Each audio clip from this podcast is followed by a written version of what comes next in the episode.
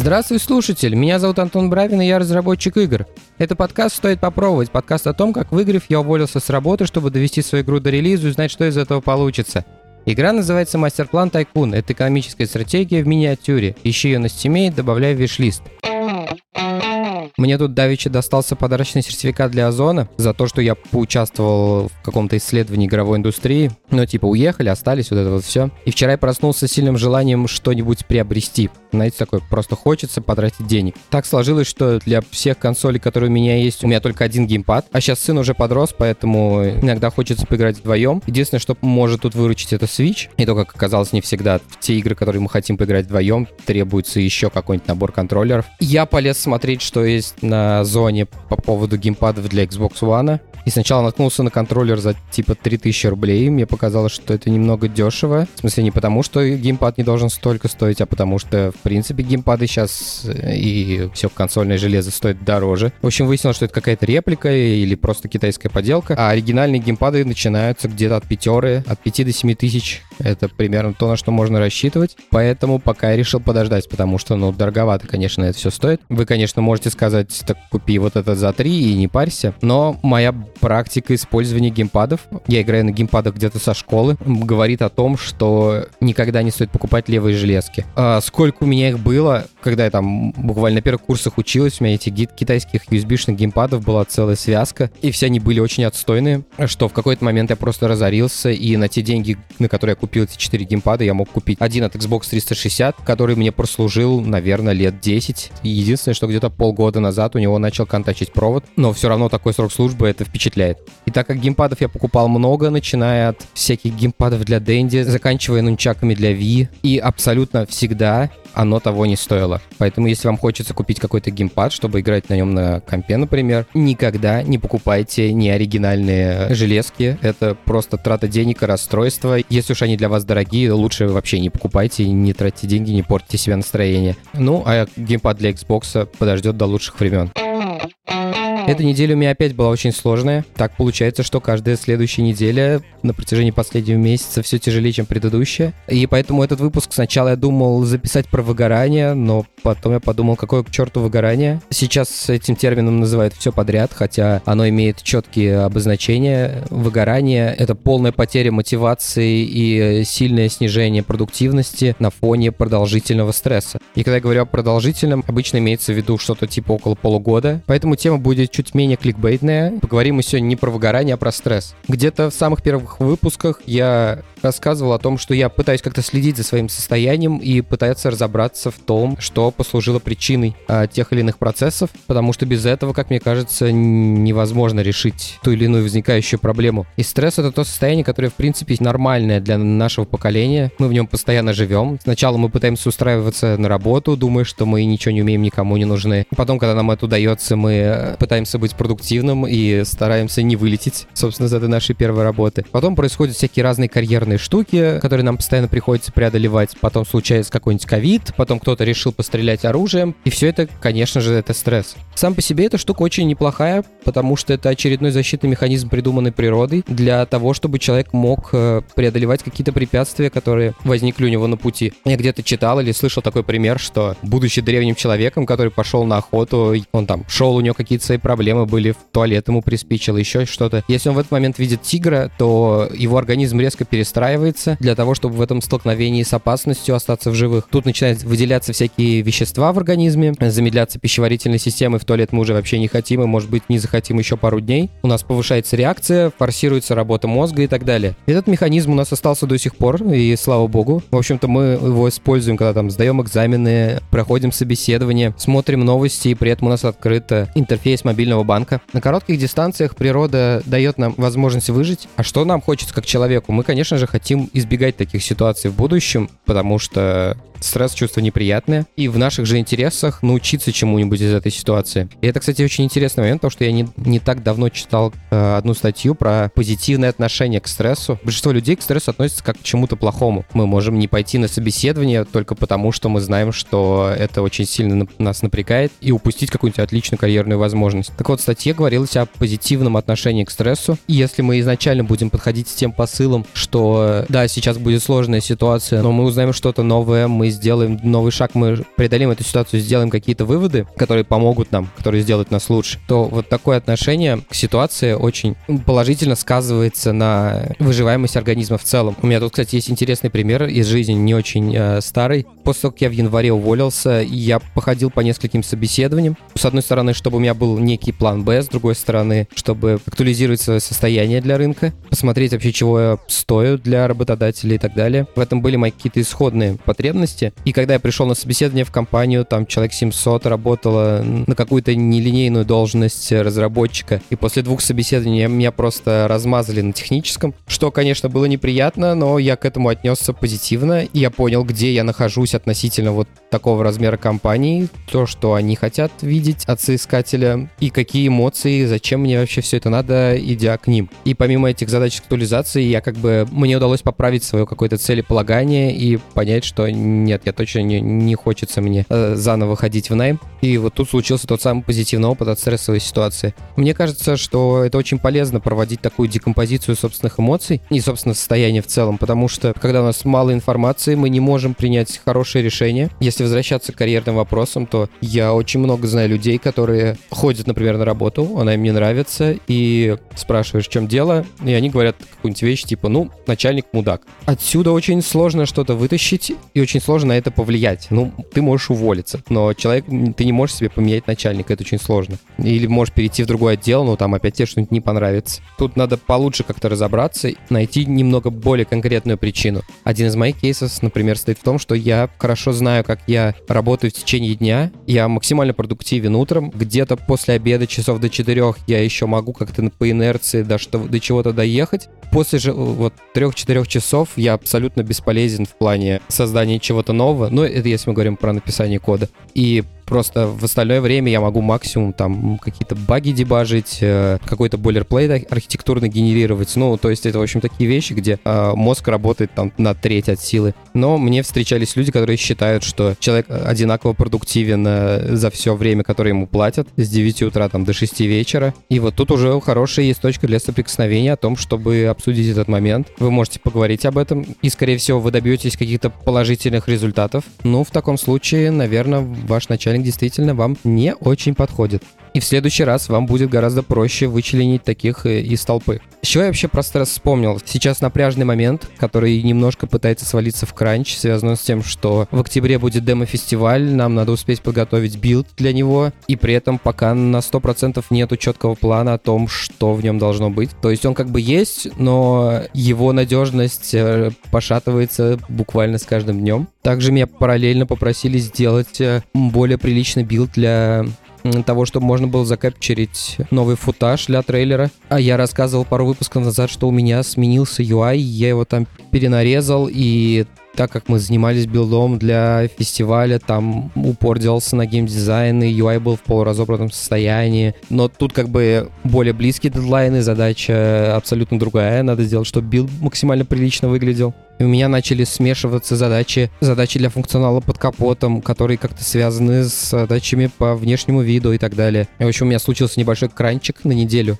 Кранчик в смысле это не то, что откуда вода льется, оно маленького размера, а от слова кранч. Это когда работаешь с 7 утра до 11 вечера. Эта ситуация типична для нашей индустрии. Я к ней привык, не первый раз в ней бывал. Но опасность стоит в том, чтобы это состояние не стало продолжительным, и тогда оно может как раз вылиться в то самое выгорание, и из него уже гораздо сложнее вытащиться. Но так как у меня уже есть опыт подобных ситуаций, я примерно представляю, что мне надо сделать. Сейчас, когда мы заткнем горячие задачи, надо будет точнее согласовать дедлайны. Это первое. Второе, надо будет э, потом это все надо формализировать в виде каких-то задачек, которые, конечно же, умеют так есть, но когда мы включаем режим кранча, все задачи просто исчезают, и вы начинаете просто с листка делать, условно, или с головы. То, что надо прямо сейчас, или то, что вы видите, вот это вот. То, что вижу, зато хватаюсь. Вот, это все надо привести в подобающий вид, потому что неопределенность, она дает очень большую нагрузку на мозг, и необходим какой-то план, чтобы разгрузить нашу голову. Ну и третье, конечно же, самое эффективное, это надо взять перерыв. Отпуск у меня вряд ли, конечно, получится в ближайшие полгода, наверное, заиметь, не знаю. Но хотя бы несколько дней, дня 3-4, чтобы я вообще не заходил в этот кабинет, просто сидел, не знаю, в видеоигры играл, книжки читал. Это вот вещи, которые помогут вылезти из этого состояния. И, надеюсь, все будет не сильно сложнее, чем я это все себе задумал. Сейчас у нас будет смешанная рубрика. По факту это поделюськи, но поделюськи достаточно длинные. Если вы помните, в прошлом выпуске я рассказывал про, про то, как я покупал киберпанк. По сути, киберпанк это было то единственное, чем я занимался а, в тот момент, когда не делал игру. Поэтому, с одной стороны, это поделюськи, но я еще сюда накидаю всяких мыслей про то, как игра сделана, то, что я заметил, то, что за что мне есть что сказать. Я не думаю, что из этих знаний у меня получится как-то систематизировать и сделать отдельный выпуск, поэтому пусть они будут вместе с Киберпанком существовать в этом виде. Подкаст немножко отстает хронологически от того, сколько и времени и сил я вложил в эту игру, потому что купил я ее на самом деле уже недели, наверное, три назад. И вот за эти там три недели я наиграл 20, по-моему, 5 часов. И на основе этого я буду вот делать какие-то выводы. А для кого-то, наверное, будет не очень интересно слушать про игру, которая вышла, сколько там, два, что ли, года назад. Но я достаточно давно научился не гоняться за э, хайпом и залетать в игры прямо на релизе. Это, кстати, отдельная интересная тема. Наверное, я ее как-нибудь затащу в какой-нибудь подкаст, потому что сейчас рынок очень меняется в плане того, что вот эта схема с э,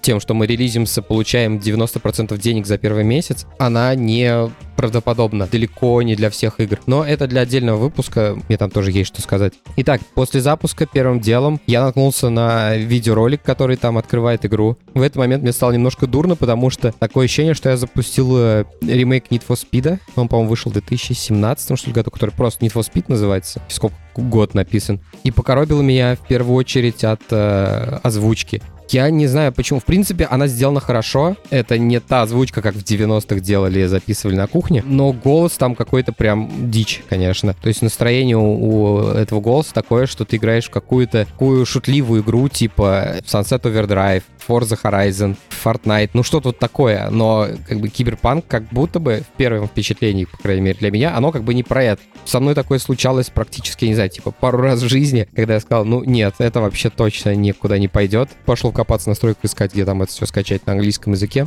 В общем, играю просто с русскими субтитрами. Возможно, это только со мной случилось, но я практически никогда не цепляюсь за озвучку, но тут это произошло. Сначала давайте немножко механически пробежимся. Первое, на что я наткнулся, это, конечно, вождение. Я начал играть за Номада, и я не знаю, в, в других опенингах там, что происходит, э, но у Номада у него сразу тачка, на этой тачке мы едем, и это вообще кусок мыла, это просто ужасно. ну, то есть в Мафии 2 машины были лучше. Там они хотя бы как-то соответствовали времени. Я только что буквально перепрошел GTA 5, сюжетку. И это просто небо и земля. Так как я любитель racing ов, для меня вождение — это важный элемент. И когда я говорю любитель racing ов, это, это значит, что они разные бывают. Не только те, кто любит реалистичные гонки, я таких как раз не очень люблю. Я больше люблю аркадные гонки, не знаю, типа Mario Kart, Forza Horizon, simcade. Э, ну, такие штуки. Но здесь же это вообще какой-то просто ты борешься с машиной, при том, что в мафии ты с ней борешься, потому что это хлам старый, и они как бы в принципе были э, не очень удобные относительно того, что мы имеем сейчас. Но здесь почему мне приходится бороться с транспортным средством в игре про диалоги, стрельбу и вот это вот все мне вообще непонятно. А, немножко ситуацию скрасил мотоцикл, который меня появился позже. Он, во-первых, ездит быстрее, во-вторых, э, он как-то в поворот умеет входить. Там хоть это сделано прям супер аркадно, когда мы нажимаем тормоз на скорость, ее там разворачивает сначала на градусов типа 20, потом доворачивает градусов практически до 90, и ты просто в перекресток въезжаешь. Все это скрыто, естественно, кучей партиклов, эффектов и прочей фигни, но это прям чувствуется. Что с тачками, не понимаю. Сразу тогда и про дизайн ляпнем. Не, я не знаю, у меня иногда даже было впечатление, что, возможно, это типа как-то глючит шейдера, потому что у меня глюков в игре хватает до сих пор. У меня, например, стартовая кат-сцена, там чувака, с которым мы типа в Night City тусим, показывает, что за полгода произошло. И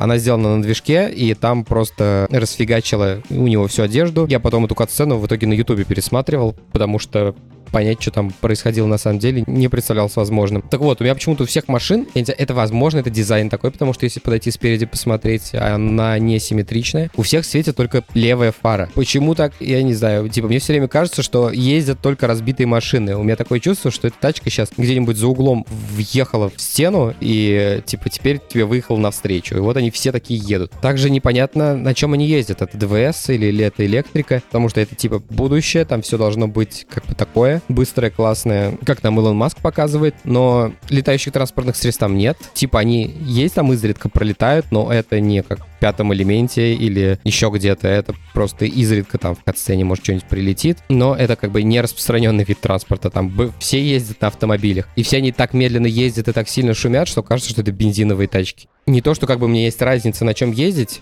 это как-то так явно для меня, что у меня появляются вопросы, на которые у меня нет ответа. Ну ладно, что у нас дальше? Дальше стрельба и система лута. В этом плане это чистой воды Borderlands. Стреляем в голову, максимум нам может выпасть крит, но фиг кого убьешь выстрелом в голову. Куча оружия дропается, всякой разной легендарности, разные типы урона, ну прям один в один, как Borderlands. Также примерно лут работает, у нас там прям и анимации явно заимствованы идейно, то есть у нас есть коробочка, ты к ней подходишь, типа тебе показывает, что на нее можно нажать, ты ее нажимаешь, у нее немножко крышка приподнимается, и типа ты получаешь какой-то предмет. Тут ребята вообще ничего не выдумывали, и в принципе как бы хорошо. В борде неплохая система стрельбы, хорошая система лута. Такой игре, как Киберпанк, оно в принципе подходит, хотя в борде подходит больше. Тут можно сказать, что это все не важно, это же типа РПГ, и в принципе стрельба и особенно езда тут не так важны. Ну, наверное, да, но просто приходится этим заниматься достаточно много времени, и поэтому на это обращаешь внимание. Следующий мой топик — это дизайн игры, как она выглядит и level design. Тут у меня немножко случилась такая непонятная конфузия, что я не знаю, то есть и, и,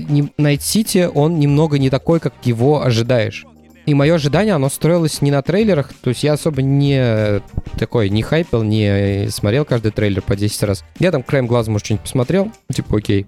Но какие исходные данные о киберпанке? Не как об игре, а как о сеттинге вообще э, обычно. Ну, как мне кажется, обычно. Во-первых, это не роман Уильяма Гибсона. Это книга, которая, по сути, родила этот жанр. И мне кажется, все, кто читал книжки, я не знаю, в подростковом возрасте, они все поголовно читали его, конечно же. И «Бегущий по лезвию», вот тот, 82 -го года. Это вот два произведения, которые создают нам э, образ киберпанка как такового. И вот с этим я заходил в игру. Тут же кажется, что город сам по себе немножко оторван от э, сюжета, от происходящего, и, и он создает немного другое впечатление. И тут сначала по зубам бьет графика. Сейчас все игры пытаются использовать эту старинную технику с PlayStation 1. Там, если вы помните, очень любили зернистость PlayStation 1, и в PlayStation 2, кстати, играх тоже очень много этого было, э, чтобы скрыть низкий полигонаж и э, сглаживание, которого там было по минимуму или вообще не было, очень любили накладывать на прям постэффекты поверх картинки рябь такую. А если все это еще завернуть в то, что это снимает какая-нибудь камера, вот в Resident Evil, вот это прям хлеб не корми, пожалуйста, вот у нас сразу камера, она ребит, и у нас сразу картинка выглядит дороже.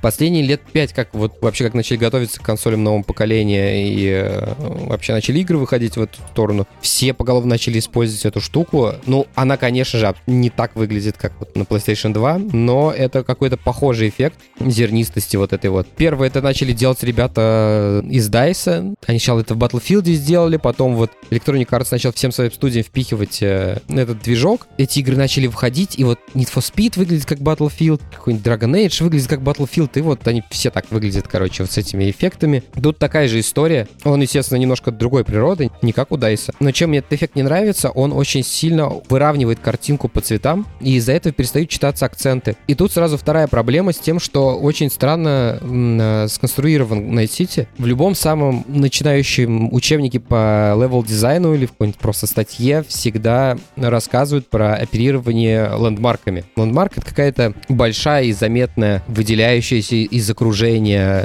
э, сущность, на основе которых игрок может ориентироваться в пространстве. Есть Эйфелева башня. Вот где бы человек там в центре Парижа не оказался, найдя ее как-то там взглядов между домами, он понимает, где он находится. Также, если у нас, например, есть какой-нибудь квартал городской, то сейчас как очень любят строить? У тебя типа жилой дом, жилой дом, жилой дом, на углу торговый центр. Дальше опять жилой дом, жилой дом, торговый центр, спортивный центр или еще что-то. И жилые дома, они одинаковые. И хотя бы вот эти вот дома такие, которые на них как-то не похожи, типа торгового центра или еще чего-то, они дают возможность человеку запомнить, что он, где он находится вообще, куда ему идти и так далее. А когда у тебя все одинаковое, то очень сложно что-то запомнить. Так вот, Night City, у него такое ощущение, все это сделано ровно наоборот. Там нет одинаковых домов, вообще нифига ничего. Там любая постройка — это ландмарк. Естественно, это же как бы киберпанк, неон, высокие здания, будущее, вот это вот все. Но как будто бы нет таких стандартов в архитектуре. Все просто нафигачено. И все вместе, это когда вот стоишь просто и смотришь, это, это офигенно красивый скриншот можно сделать. Прям супер круто. Но при этом по городу очень сложно перемещаться, в плане ты абсолютно не запоминаешь, куда ты едешь, чего ты делаешь. Это, конечно, не очень честный пример, потому что игра, там, я не знаю, в сто раз меньше. Какой-нибудь вот Vice City, если взять, ты едешь, и вот ты примерно запоминаешь, что у тебя происходит. Ты едешь, у тебя несколько домов, полицейский участок, несколько домов, мост, несколько домов, клуб. И на основе вот этих вот э, зданий ты как бы запоминаешь город. Тут, похоже, проблема у меня была с GTA 5. Она там не такая была ярая, как здесь. Там хотя бы как-то было типа вот город, не город, там какие-то более знакомые вещи, которые мы привыкли по фильмам. Тут богатый район, бедный район, тут автострада, тут промзона. Ты примерно понимаешь, как это работает. То есть, типа, вот у тебя промзона, тебе вот, чтобы поехать в богатый район, тебе надо там через автостраду проехать, ты выберешь как. Здесь же вообще, ну, то есть это же будущее, у нас нету какого-то устойчивого понятия о том, какое оно должно быть. У нас есть просто какие-то выдуманные образы на этот счет. И опыта гораздо меньше, и поэтому нифига непонятно. То есть, типа, это район богатый, или это район чуть победнее, или, ну, тут трущобы, в принципе, можно отделить, они там как бы трущобы. Но когда ты вот едешь по дороге, и плюс этот эффект, который еще, как я говорю, усредняет цвета, какой-нибудь еще блюр сверху, там все это размывается, и, ну, вообще невозможно ничего запомнить, то есть я езжу чисто по навигатору, просто вот мне полосочку рисует, вот я еду по ней. Даже не пытаюсь вообще.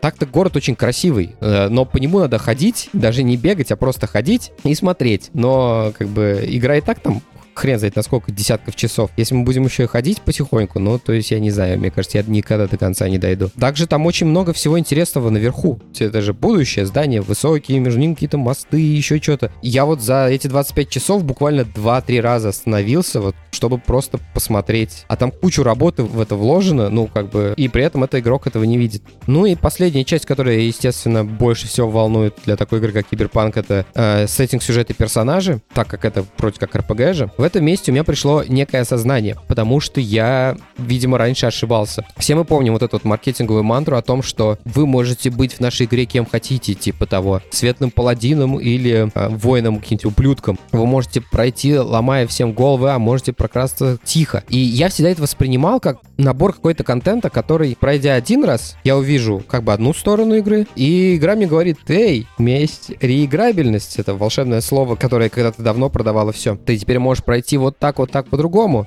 и э, увидишь другую часть игры, другой контент. И меня это всегда дико бесило. Я вообще очень не люблю вот эти вот штуки с вариативностью. С... Я больше люблю, чтобы богатая, дорогая игра, какой является киберпанк, она была бы как кино. Вот мне бы вообще не выбирать ничего в этих диалогах. Вот пусть оно само как идет, так и идет. Просто покажите мне, пожалуйста, красивую, э, долгую историю. Я буду счастлив. Мне не надо, пожалуйста, этих всех выборов. Я чувствую, что у меня отнимают просто э, часть контента. Не потому, что я как бы за него заплатил, а потому что, ну, если мне нравится игра, я бы хотел узнать о ней как можно больше, но при этом, когда проходишь такие игры во второй раз, они не дают тебе на 100% вот эту другую сторону. Она там просто так как бы ветвится, немножко отходит. И, в общем, всегда эта пропасть была. Но тут я нашел другую причину, почему такой подход имеет право на существование. И дело в том, что почти все игроки все равно играют по одному разу, но они пытаются играть теми персонажами, которые им нравятся. Есть люди, которые любят играть ублюдками в играх, есть люди, которые играют, любят паладинами. Вот я паладинами люблю играть. Абсолютно, типа, правильный чел. Вот я такими играю. Для меня вот этот лишний стресс не нужен. А то я и так в жизни могу кого-нибудь обидеть. И тут еще в игре обижу кого-нибудь. И буду тут еще переживать за счет этого. Нафиг мне это надо. И когда у нас, типа, есть вот эта вот креативность, типа, мы выбираем предысторию, там, выбираем какие-то диалоги, еще что-то. Оно вот для того, чтобы разные люди могли разными архетипами поиграть. Но тут возникает другая проблема. И проблема в том, что сюжет нельзя так сильно распараллелить или создать такое большое количество персонажей и дать им такое большое количество реплик, их еще надо озвучить на нескольких языках, чтобы они гладко друг с другом ложились. И поэтому вся система построения диалогов, она чем-то похожа на ситком. То есть э, ситкомы, их одна из э, свойств состоит в том, что их можно смотреть обычно с любой серии, любой серии в любом порядке. То есть у нас есть какой-то глобальный статус-кво, и он сохраняется от серии к серии.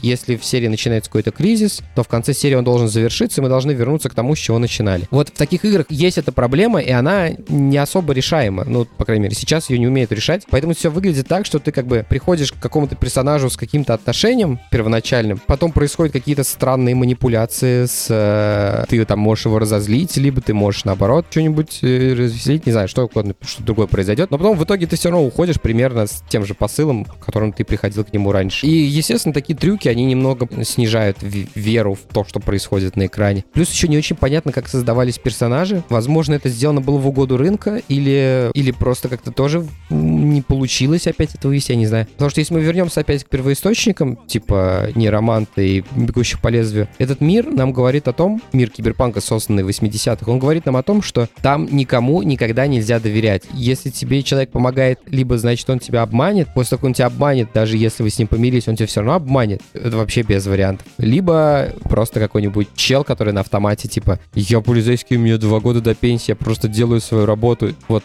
так вот. Вообще без идей, просто вот у него есть цель дойти до конца своей, своей карьеры. И все, других персонажей там в принципе особо нет. Там все всегда злодеи. Нужны как-то положительные персонажи, но когда ты заходишь с таким бэкграундом, такой думаешь, так, он меня сейчас обманет. И такой бац, нет, типа того, происходит вот это вот карусель с диалогами, в которых ты выбрал что-то положительное, чувак стал твоим другом, ты такой, что вообще? Вы типа с ним только что познакомились, и он типа уже говорит, что мы с тобой лучшие друзья, тролливали. И ты все равно движешься дальше с тем, что он тебя предаст. Он предаст тебя. Нет, не может так быть. Частенько проскальзывают такие моменты, как кажется, что это сюжет писал 20-летний чувак, и ты такой, ну, come on вообще. Особенно вот это в начале было. Вот начало, оно прям все такое. Дальше уже гораздо лучше. Там какая-то усадка происходит, э, то есть какие-то сюжеты, какие-то квесты, они как-то тебя более-менее погружают в, э, в это дело. Возможно, потому что становится как-то меньше каких-то глупых персонажей, ты к ним сразу не относишься как к глупым. Не знаю, то есть, возможно, это вот этот стартовый персонаж, он испортил для меня все. Сложно сказать. В общем, вот есть вот это чувство того, что не стыкуется немножко вот сюжет, город, сеттинг, персонажи, как они вот, они типа подогнаны процентов типа на 80. Вот на 80% все хорошо, но вот эти 20, они прям для меня, по крайней мере, вылезают. И, скорее всего, вот из-за бэкграунда. Но при этом я игру точно пройду, может даже все ачивки в ней выбью, там вроде не сложно. Во-первых, видно, что ребята старались, то есть она прям сделана добротно, не халтурно, она большая, классная, ну, как игра. А многие болячки можно списать на то, что, в принципе, по индустрии ну, лучше пока не делали. Что-то я списываю на то, что игра на меня смотрит так, что, типа, э, слышь, ты шибко умный, вон, книжку прочитал.